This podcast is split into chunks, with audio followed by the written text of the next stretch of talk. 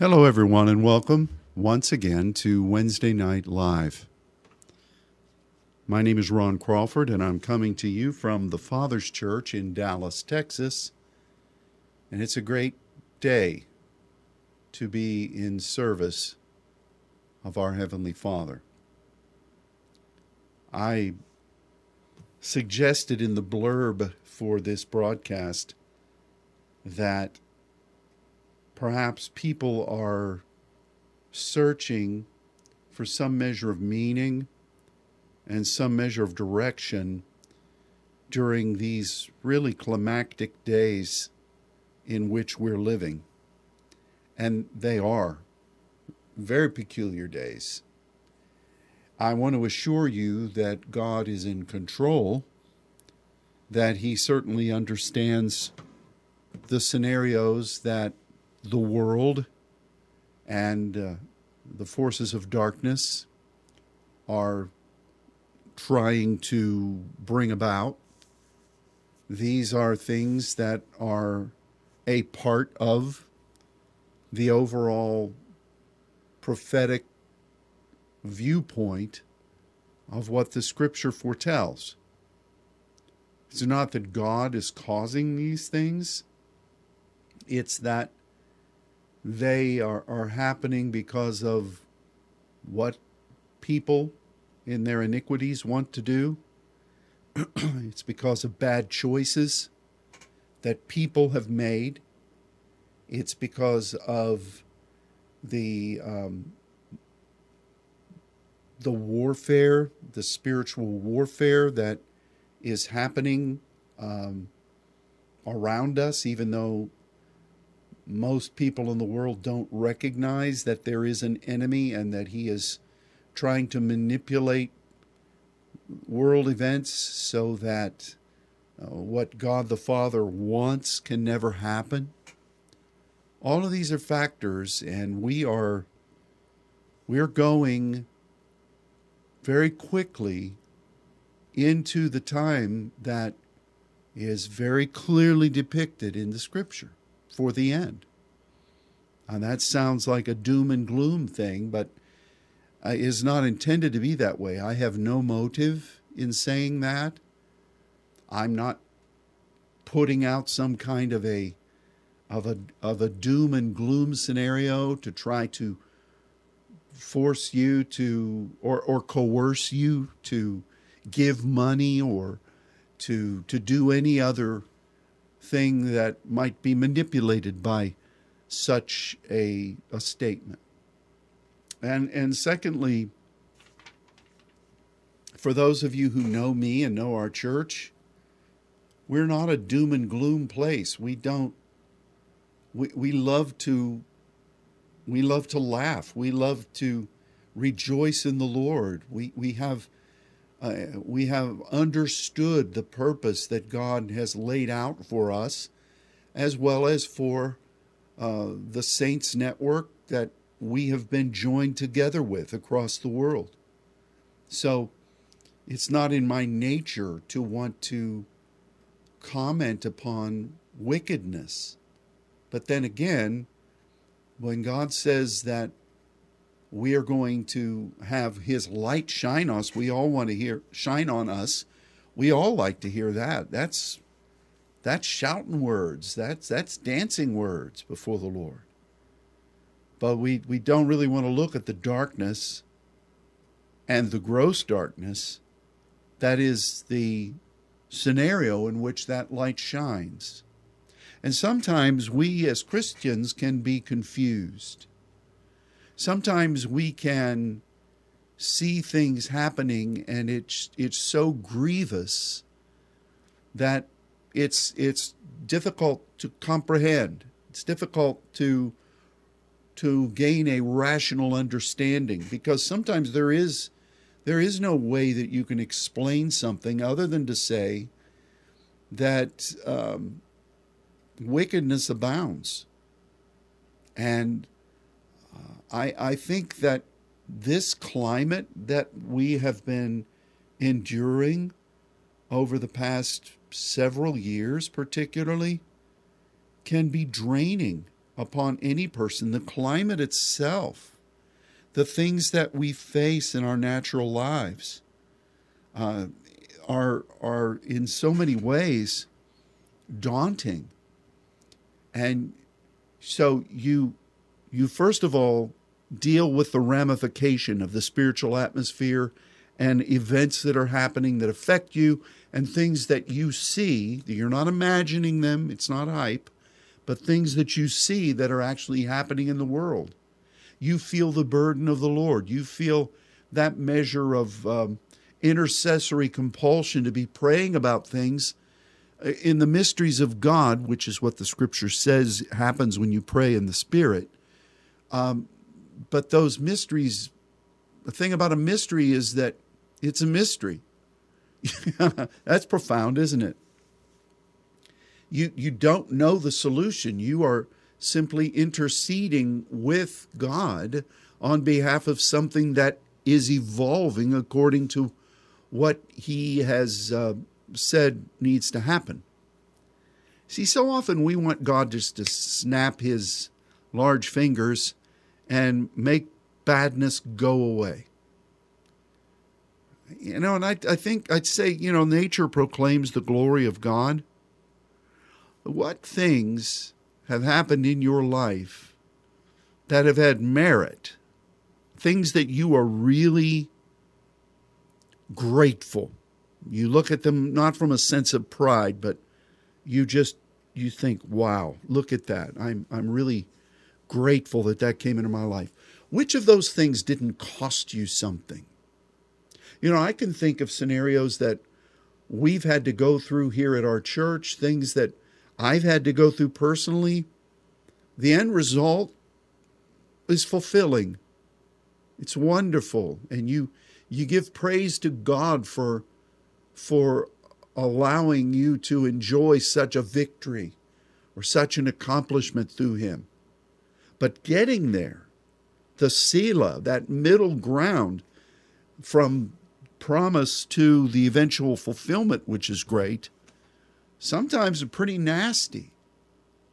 And this is just the way God does things. There's always a partnership, there's always a journey, there's always a valley that you must cross with Him between the giving of the promise or the the uh, the understanding of the objective and what is uh, the end result that you anticipate.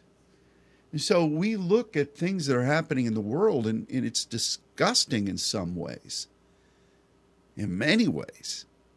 And the human mind would say, well, why? Why is this happening?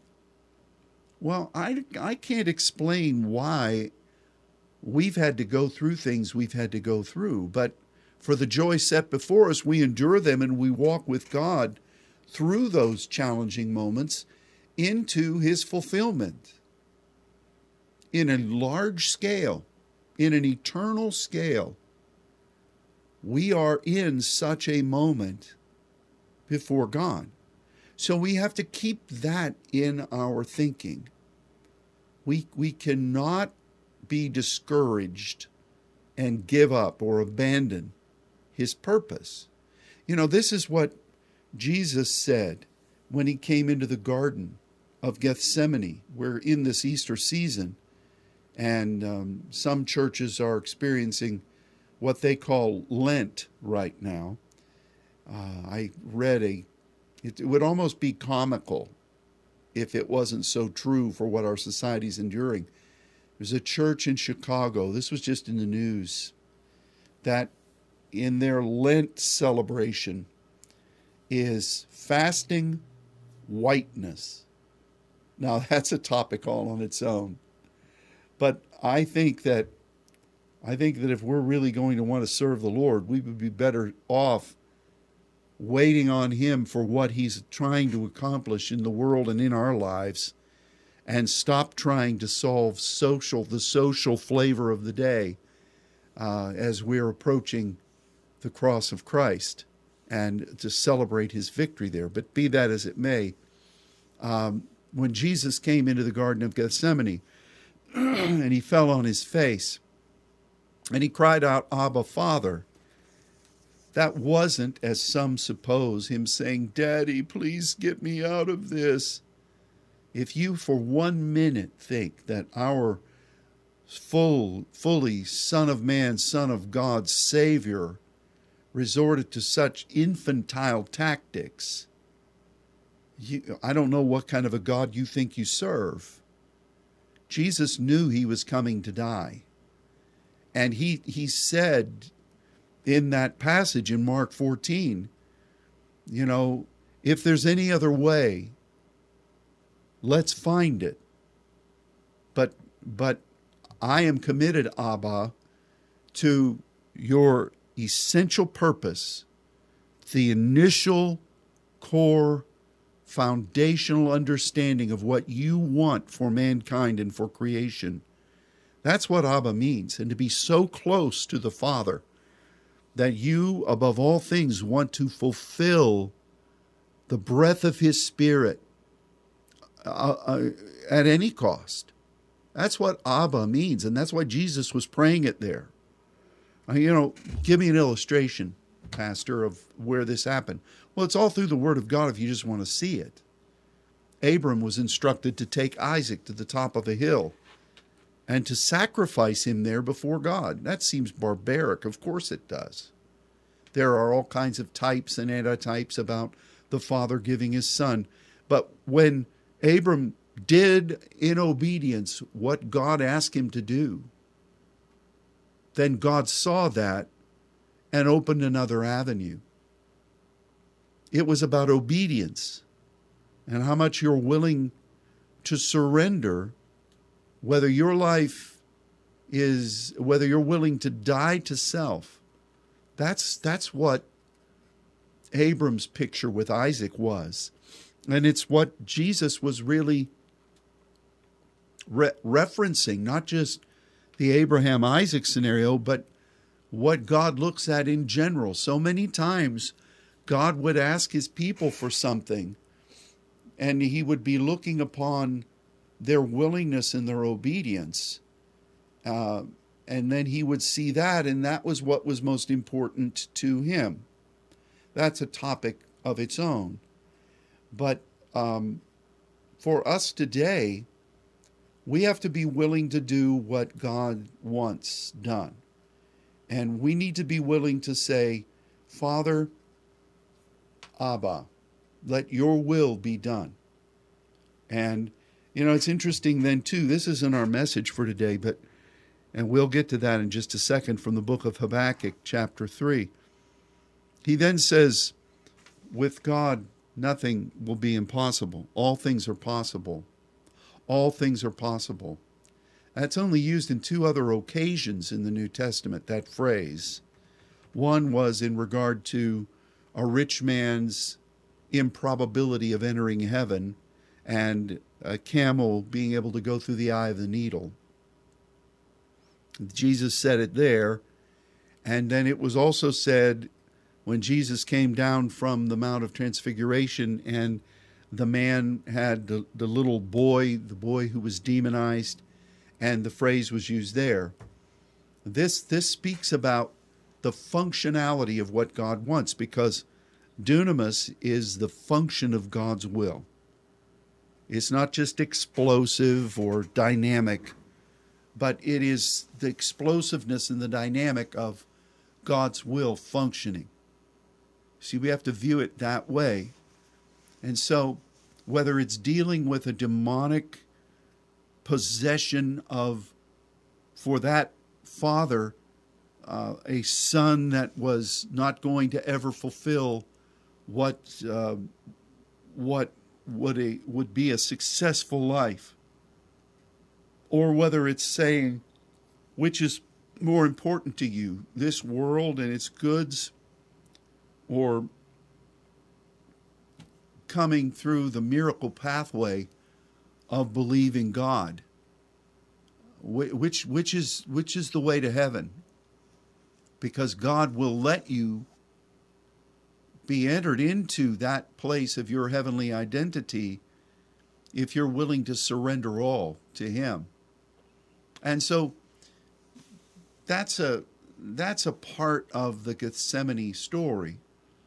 But when you're in the midst of that kind of a challenge, the principle indicated by that challenge, sometimes you can become confused, sometimes you can become discouraged, sometimes you can feel as if you should just abandon course and take an easier route. None of those things are going to cut it if you're really wanting to follow what God wants. And so we come with that as a backdrop to the book of Habakkuk chapter 3 verses 1 and 2 and this this passage that we're going to look at is one of the most misinterpreted passages in the scripture. Here it is. A prayer of Habakkuk the prophet, he was also called a seer, upon Shigionoth. O Lord, I have heard your speech, and I was afraid. O Lord, revive your work in the midst of the years. And in the midst of the years, make known. In wrath, remember mercy. Wow, we've we've heard songs uh, that speak about in wrath remember mercy. Uh, we've we've uh, talked about revival, revive your work, and we've talked about what the midst of the years means, and and these are these are good things to think about. But if we interpret all of those according to our own viewpoint, we're going to miss the entire directive that the prophet is speaking to us here. So, if you have your Bible, if you have your Bible program, if, if you if you can look at these individual words, and the way we try to encourage our people to study is to utilize the resources that are readily available to all of us through the, the marvel of computer programs or whatever Bible study programs you get one with the Strong's references so that you can pull up a passage of Scripture and then click on a word. Uh, we encourage our people to see what that word actually means by, by virtue of the definition that is provided, but also to see how it is used throughout the Scripture by the the eternal author, the Holy Spirit. And and so we encourage you to do that. I'm going to help you out a little bit here today because if we look at the meaning of six different terms, we'll see what Habakkuk is saying. And really, what he's saying to us is when you are in, um, in a, a challenging moment, you got to remember what your strength is in God, what your source is in God. And you got to remember what He has said to you. And you also have to remember that you're, you're going through. You're, you're going through with Him. What's happening right now is not the end.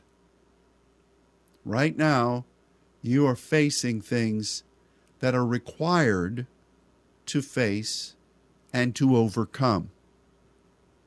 But the way you do that is not through arguing about it or not through protesting about it or not through getting a, uh, a petition of 500 prayers to help you so that you can get enough clout to break through the way to do it is to follow the prescription that Habakkuk the seer, the only other book where Selah is mentioned besides the Psalms. What is the key that Habakkuk is giving us here in order for us to go from promise to fulfillment. So let's just look at these words. So when you see, O Lord Yahweh, the plan of God, um, revive your work. What what Americans think about revive and revival is not really what God thinks. You know, when I was growing up in church, every summer we would have some kind of a revival meeting. And this is endemic to many of the churches in the United States who believe in the Bible. Throughout history, they would have revival meetings. Sometimes you'd hire a hired gun evangelist to come in, or there would be other types of pursuits that you would make. And basically, what you were saying was, you know, Lord, there's a lot of our people that are who've abandoned what they should be doing and they need to come back to God. There are those of us who are just about give out. That's an old phrase, who are just worn out. We need to be encouraged to keep going. We need some kind of an experience or a burst from from momentum of a meeting or inspiration or a shock to our system as it were so that we can rise up again or maybe there would be people who don't know the Lord and they will come to one of these meetings and they'll give their life to Christ. Those are all noble things. Now, I have written and said that at least the first two factors of what I just said are not really what God likes. He would prefer that his people continue to walk with him and that they would not abandon their purpose, they would not pursue other things, that they would not have to be put on life support once once a year just so they could keep going. Um, and and the, the Americanized concept of what revival is is while there are noble aspects of it, uh, and and we should not, you should hear me. I am not saying that there should not be evangelical work. I'm not saying that there should not be meetings that reach out to the lost. I'm not saying that um, an outreach to those who don't know Jesus, that, that we don't need that type of thing. So hear me. But the concept of revival, which is what this term says, revive us, is, is really somewhat skewed from what it originally should be. So, what does revive mean here? It doesn't mean to resuscitate, essentially. It means to allow us to continue to show vitality, to continue to be living, to continue to be functioning. It is um, it is the continuation of a work, not necessarily the resuscitation of a work. And this word work, there's nothing magical about it. It's it's it's it's just basically work. So Yahweh, whatever your work is, let it continue to go and let it not be hindered. What about the midst of the years? Now, we have to first establish that midst is not necessarily the middle of a process. The midst is, is not the center geographically of a process. Because the years could mean anything. It could mean an annum or an annual thing. It could mean the time from beginning to end of a certain thing, which could be less than a year. It could be a year. It could be a number of years. Only God knows the gestational period of a partnership project with Him.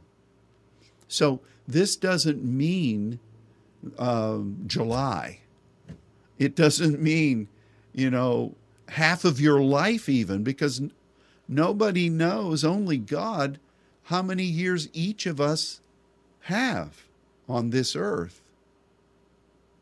You know, I had a friend who passed away when he was uh, in his early 50s. Half of his life was at 26. How would he have known that? How would he have known that at 26?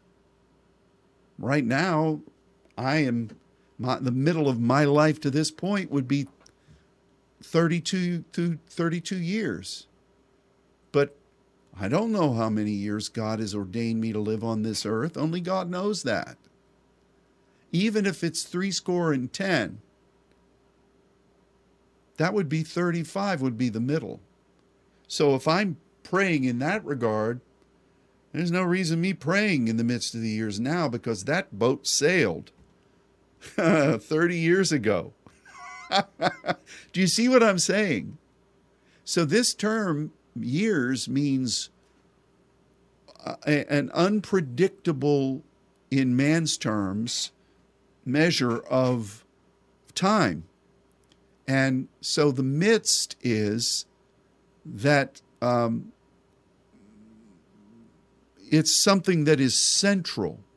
Now, I'm going to tell you about this word that's translated as midst. And we're going to bring this all together in just a moment. See, if you're one of those Christians that needs to have a, a microwave understanding of everything and quick three points, tell me uh, what God said and how it's going to bless me, you, you, you need to establish a different pursuit of study in the Lord to begin with. But that's not one of these messages, so just hang in there. Midst here is Kereb, and it means the central place, the heart, the bowels, as it were, or the or the central place. This is not ma'ah, so don't try to connect that. The ma'ah, which speaks of the bowels, speaks about uh, the place of receptivity for creativity and for strength, and how you embrace the burden. This term, kereb, signifies what's going on in that place and what is central to what you've embraced in God. Does that make sense? So let's look at the meaning of these words and the first things he says Yahweh, the one, the dimension of God's name that speaks about his plan and what he's going to do. Let there be a continual vitality, a continual showing forth of the work that is necessary on whatever project, whatever measure of partnership, whatever measure of the journey you have outlined for us, that we have embraced in the very center of who we are. That's what Habakkuk is saying here. So if you just read this in the common vernacular of whatever scripture you're reading, you would think, you know what? We're in the middle of this thing, and uh, boy, I sure could use some help. Oh man, I'm just about done here. I mean, uh, I remember when we started, and I don't know how much longer it's going to take to get there, but if I ever needed th- anything, I sure do need it now. That's not what he's saying, even though parts of that expression could apply here. We need to remain alive. We need to continue to live according to what God has given us to be and to do. We need to recognize that we're in the journey with God. We are partnering with Him in regard to something or some things. And we may not understand the fullness of how long it's going to take, but we trust the one who knows? We're just interested in being with Him and trusting Him. Because in the core of who we are, in the heart, in the bowels, as it were, this is where we have committed ourselves. This is where the, the place of God's Spirit within us is interceding and crying out to God for His will to be done. Crying out from within us that in this tabernacle of flesh we would achieve for Him the reason God's put us on this earth. So, O Lord, revive your work in the midst of the years. But he doesn't stop there. He then goes on to say, he uses the same word in the midst of the years. He uses that same phrase, make known, yada, yada, which is to um, to talk, to express, yada yada, to converse, to speak and to listen, to learn, to share the feelings, the, the expressions before God, before His throne, but then to be careful to, to listen to Him and learn from Him and not to forget what He has said, but to remember and to, to truly be that kind of person who's more interested in what God is saying than the 50 other opinions that are all over the internet. Now, here's where it gets really. Um, I, I like what's coming. In wrath, remember mercy.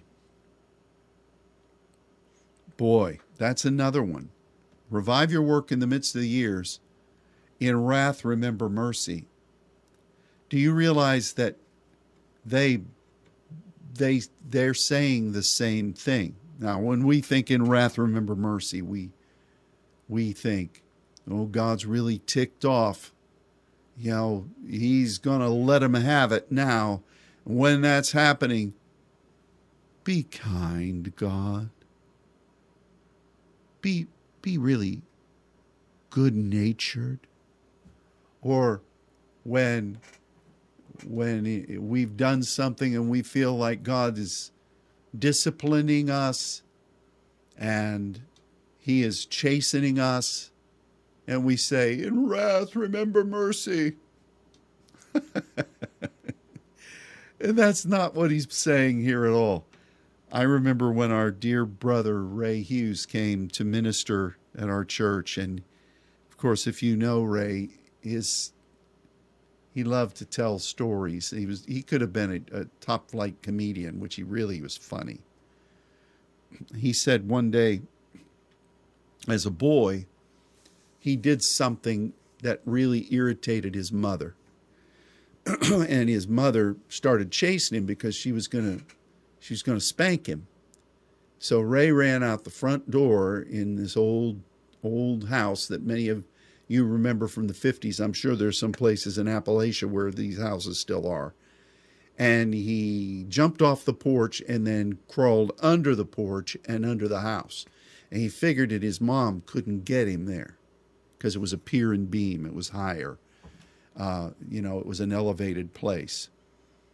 So he saw his dad get home. I guess his dad went in the house and mom told him that Ray had done this or this and that he was hiding under the house and that dad needed to be the heavy and go take him. Take him out of there and discipline him. So Ray's dad comes down and crawls under the porch and under the house and he says, Ray, are you down here? And Ray said, Yeah, Dad, I'm here. Is mom mad at you too? In wrath, remember mercy. That's not what's being talked about here. Wrath simply means this commotion, restlessness, the crash of thunder. It really is a description of the climactic scenarios that go on when we're either being prepared in that secret place of thunder to move in power on behalf of something that God is commissioning for us to partner with Him to accomplish, or it's in the midst of uh, opposition to what God has called us to do. And this commotion can be measures of com- confusion, it can be uh, the clamor of people, it can be even within our own thinking. I don't know what's going on, it's very uncomfortable. It speaks about a clash of some sort and the commotion that is endemic to that. It speaks about the the verve of battle.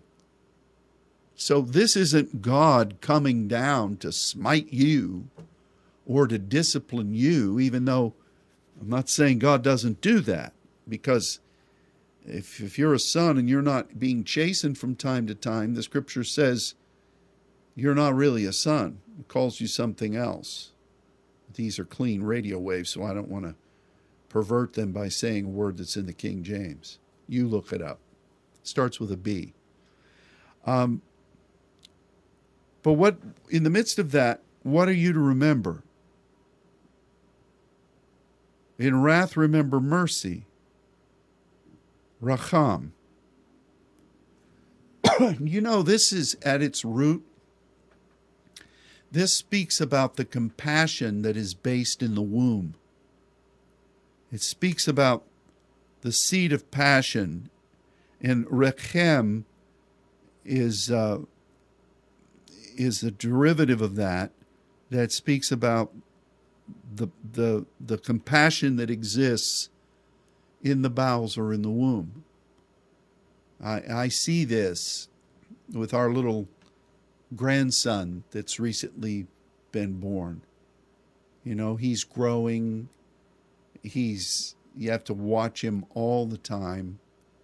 Uh, it it can be exasperating uh, for, for the parents, and you know he's crying or he's diaper changed or he's he's uh, you know gee just what little babies are, and only only people who are motivated by uh, love and an understanding of who that little child is and how he came about and what his purpose is that that type of burden the agape as it were is the greatest of all things.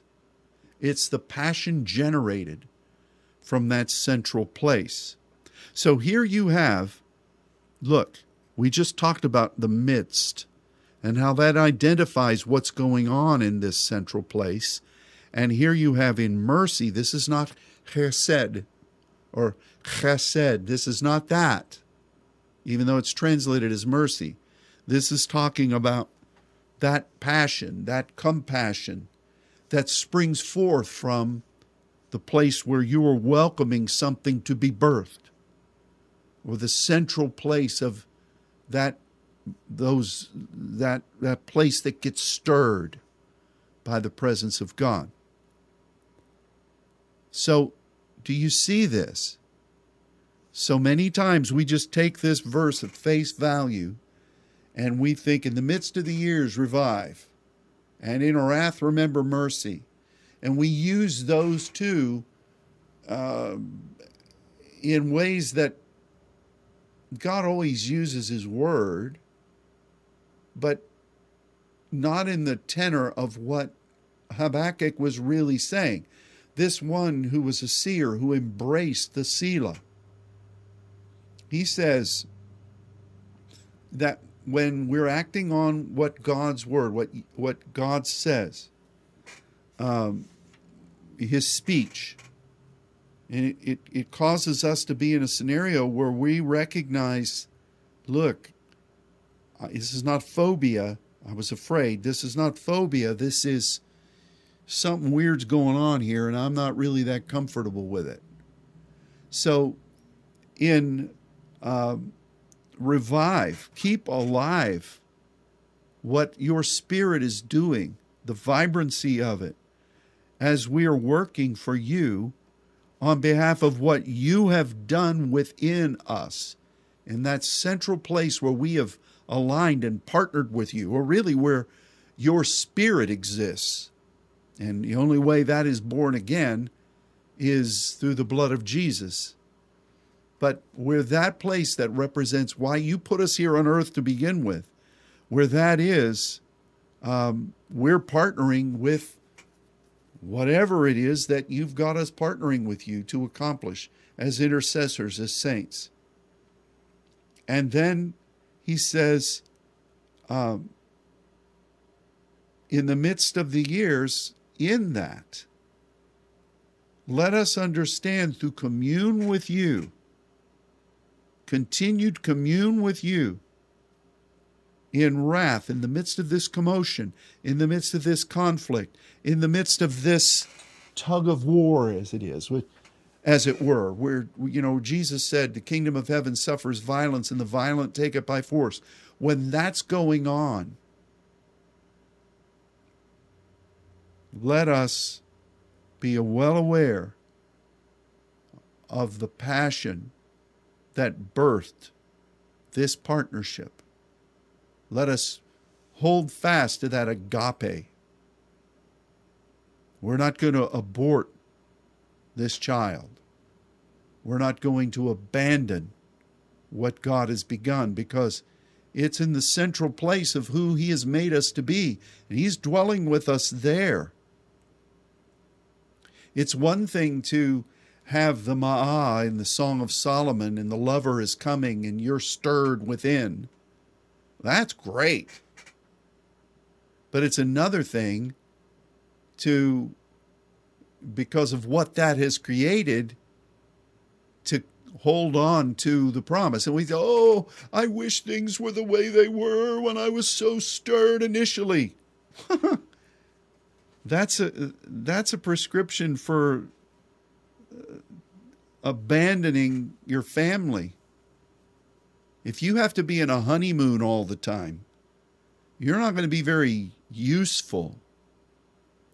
If if you if you're addicted to that initial phase and it's very pleasant, you're just going to keep searching for that and you will abort abort abort the purpose of God in your life while you're hurting others. You know, the book of Hebrews says that um, if you fail in grace, a root of bitterness will spring up and many will be defiled.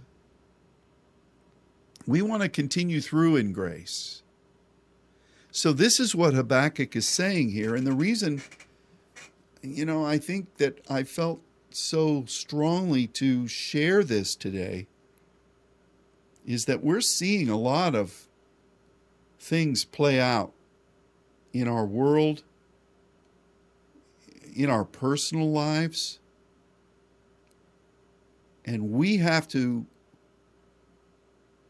not be moved by what we see, but by what we believe, what God in faith has begun in us. In wrath, remember that central place. Remember that that endearing love that has given you the indication of your purpose and has caused you to know God in a way that is beyond soulish or beyond emotional or beyond the physical. It is that core where we know God. It is the spirit within. It is where we're born again. It is where the wells of salvation, the rivers of life flow from. And we make that known. That's commune. How many times has the enemy tried to stop you from praying and spending time with God?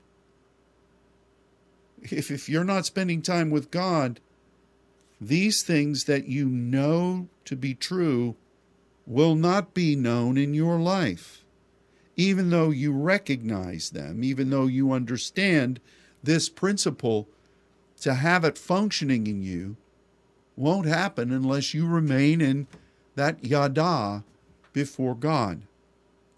Now, I don't know the timetable of God.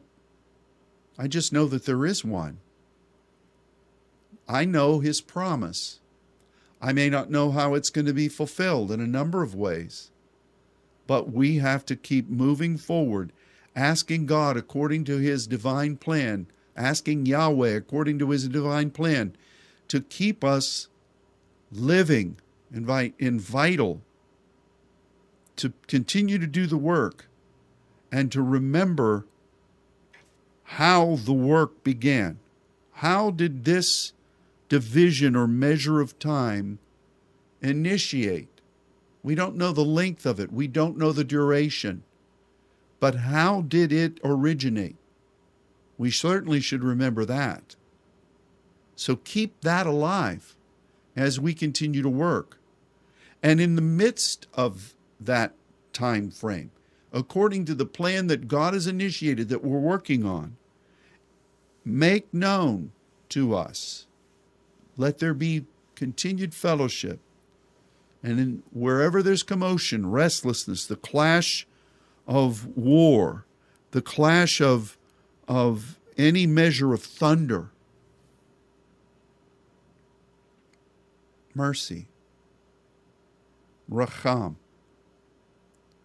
what has begun in, in the womb, the seed of our passion, that mother's or father's love that is indomitable. When commotion, restlessness, darkness, gross darkness comes, the way that light is going to shine through you is by in wrath, the clash with that darkness and gross darkness. Remember what God has promised in the central place of who you've known Him to be. So that's the word for today. I I um, I appreciate I appreciate Habakkuk.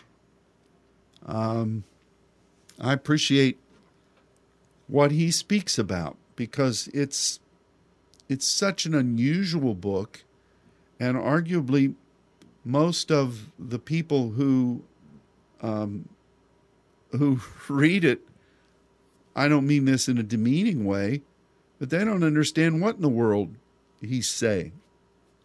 Um, they uh, they don't really know what it means. Some of these terms, some of these concepts that we're trying to speak, um, they this is why they use these scriptures for other ways, uh, and um, if we do that, we're missing the vitality and the power of what's actually being said. Um, and you know, the the one thing about what Habakkuk says here at the beginning of chapter three is that he he encourages that if people are in the tabernacle and they are doing consider what he says, he says, do it upon the Shigionoth. And this is kind of a strange term. It's kind of a passionate song. It is it is used very often as a romantic type of of tonality, but it, it's it's a passionate kind. It evokes passion, and so he's asking for what he's going to say, or whether he he may even be singing it. Now it says it's a prayer, but then he uses this mer, um, musical term, and um, so we have to we have to recognize this tefillah, that this type of prayer, is a, a, a manifestation of supplication. So essentially, he's saying, "This is a prayer. I'm partnering with you, God, and I, I've got to have the right atmosphere. I've got to have I've got to have the the right atmosphere." So I'm suggesting that we play as a minstrel a passionate song because we're talking about the passion of what's going on inside us. Those of you who are intercessors, if you play music, worship songs during your prayer, you know what it's like when, if it's just a random outplay, you're feeling something in the Lord and um, a song comes on that is just not going to do it. And you think, oh God, this song is ridiculous. Or, you know, it's talking about something that is not where we are right now. It may be ministering to Aunt, Aunt Josephine over in the corner, but for 99% of the people in this place, it ain't cutting it. And so you you think, God, we need a song. If you're if you're interceding, you're in warfare. You want a warfare song on there.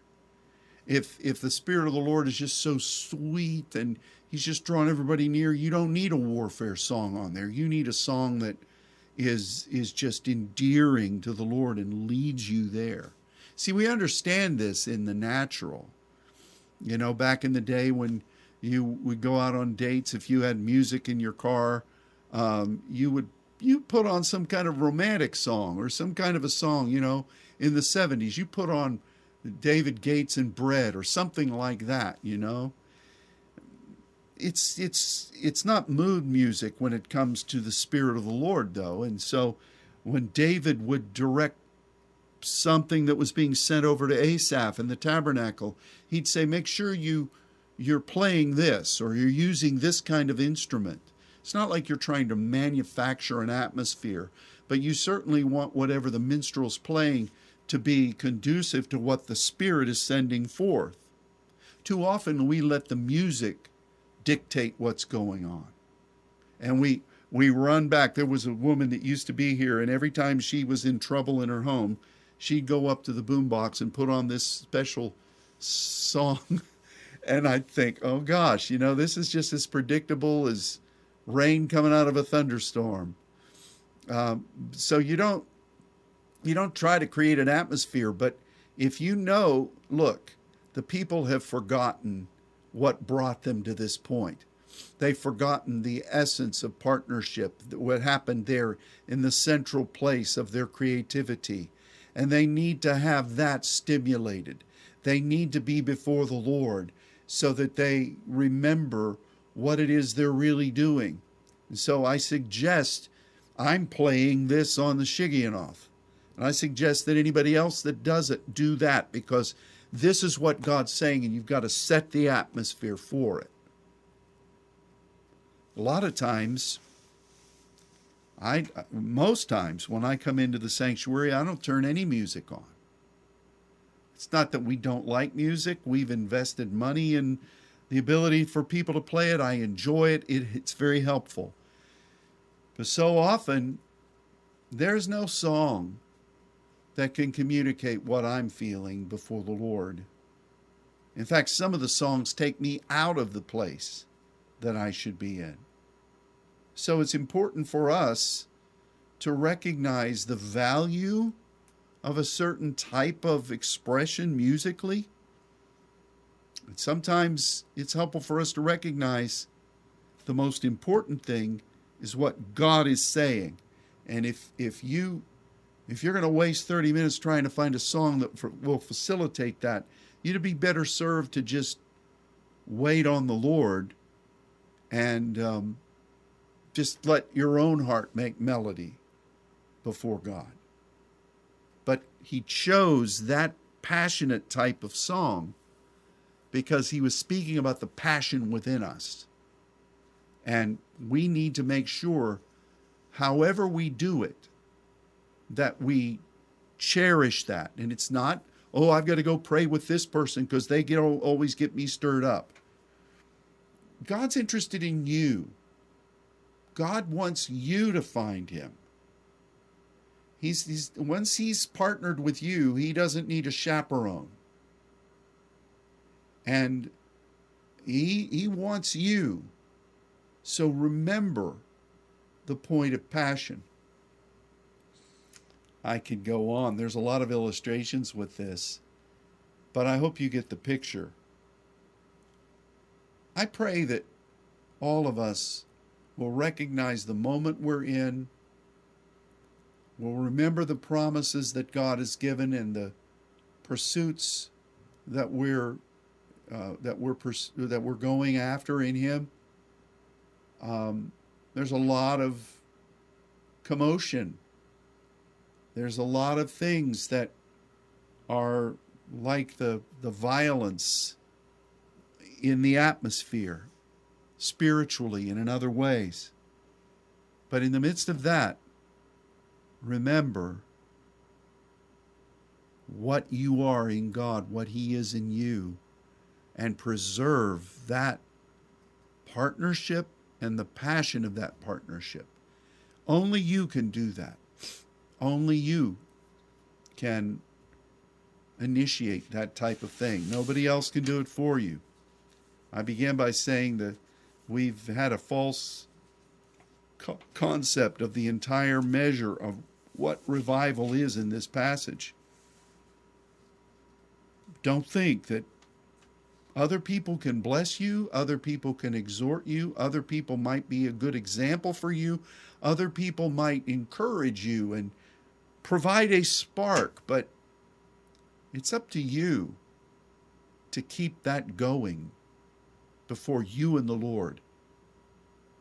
And that's what Habakkuk says here. It's the key to the Selah. And again, of the 74 times that term is used in the Old Testament, most of them are in the Psalms, but Habakkuk is the only other place where it's found. This is the key to what he had learned for moving from promise to fulfillment. However length of time, whatever the years are or the length of time, if you're in the midst of it, the, the essence is that you keep in the central measure of who you are, your understanding that you're partnering with God and you're understanding that you're where you are because you entered into partnership with Him. I speak blessing over you. I pray that this study will be of some help. It is a meat, a meaty thing from God. But we as saints should be able to receive the meat of the Word because it's what we need for where we are. I speak blessing over you. Be encouraged. God is with you. Thanks for joining us today. Till next time, God bless.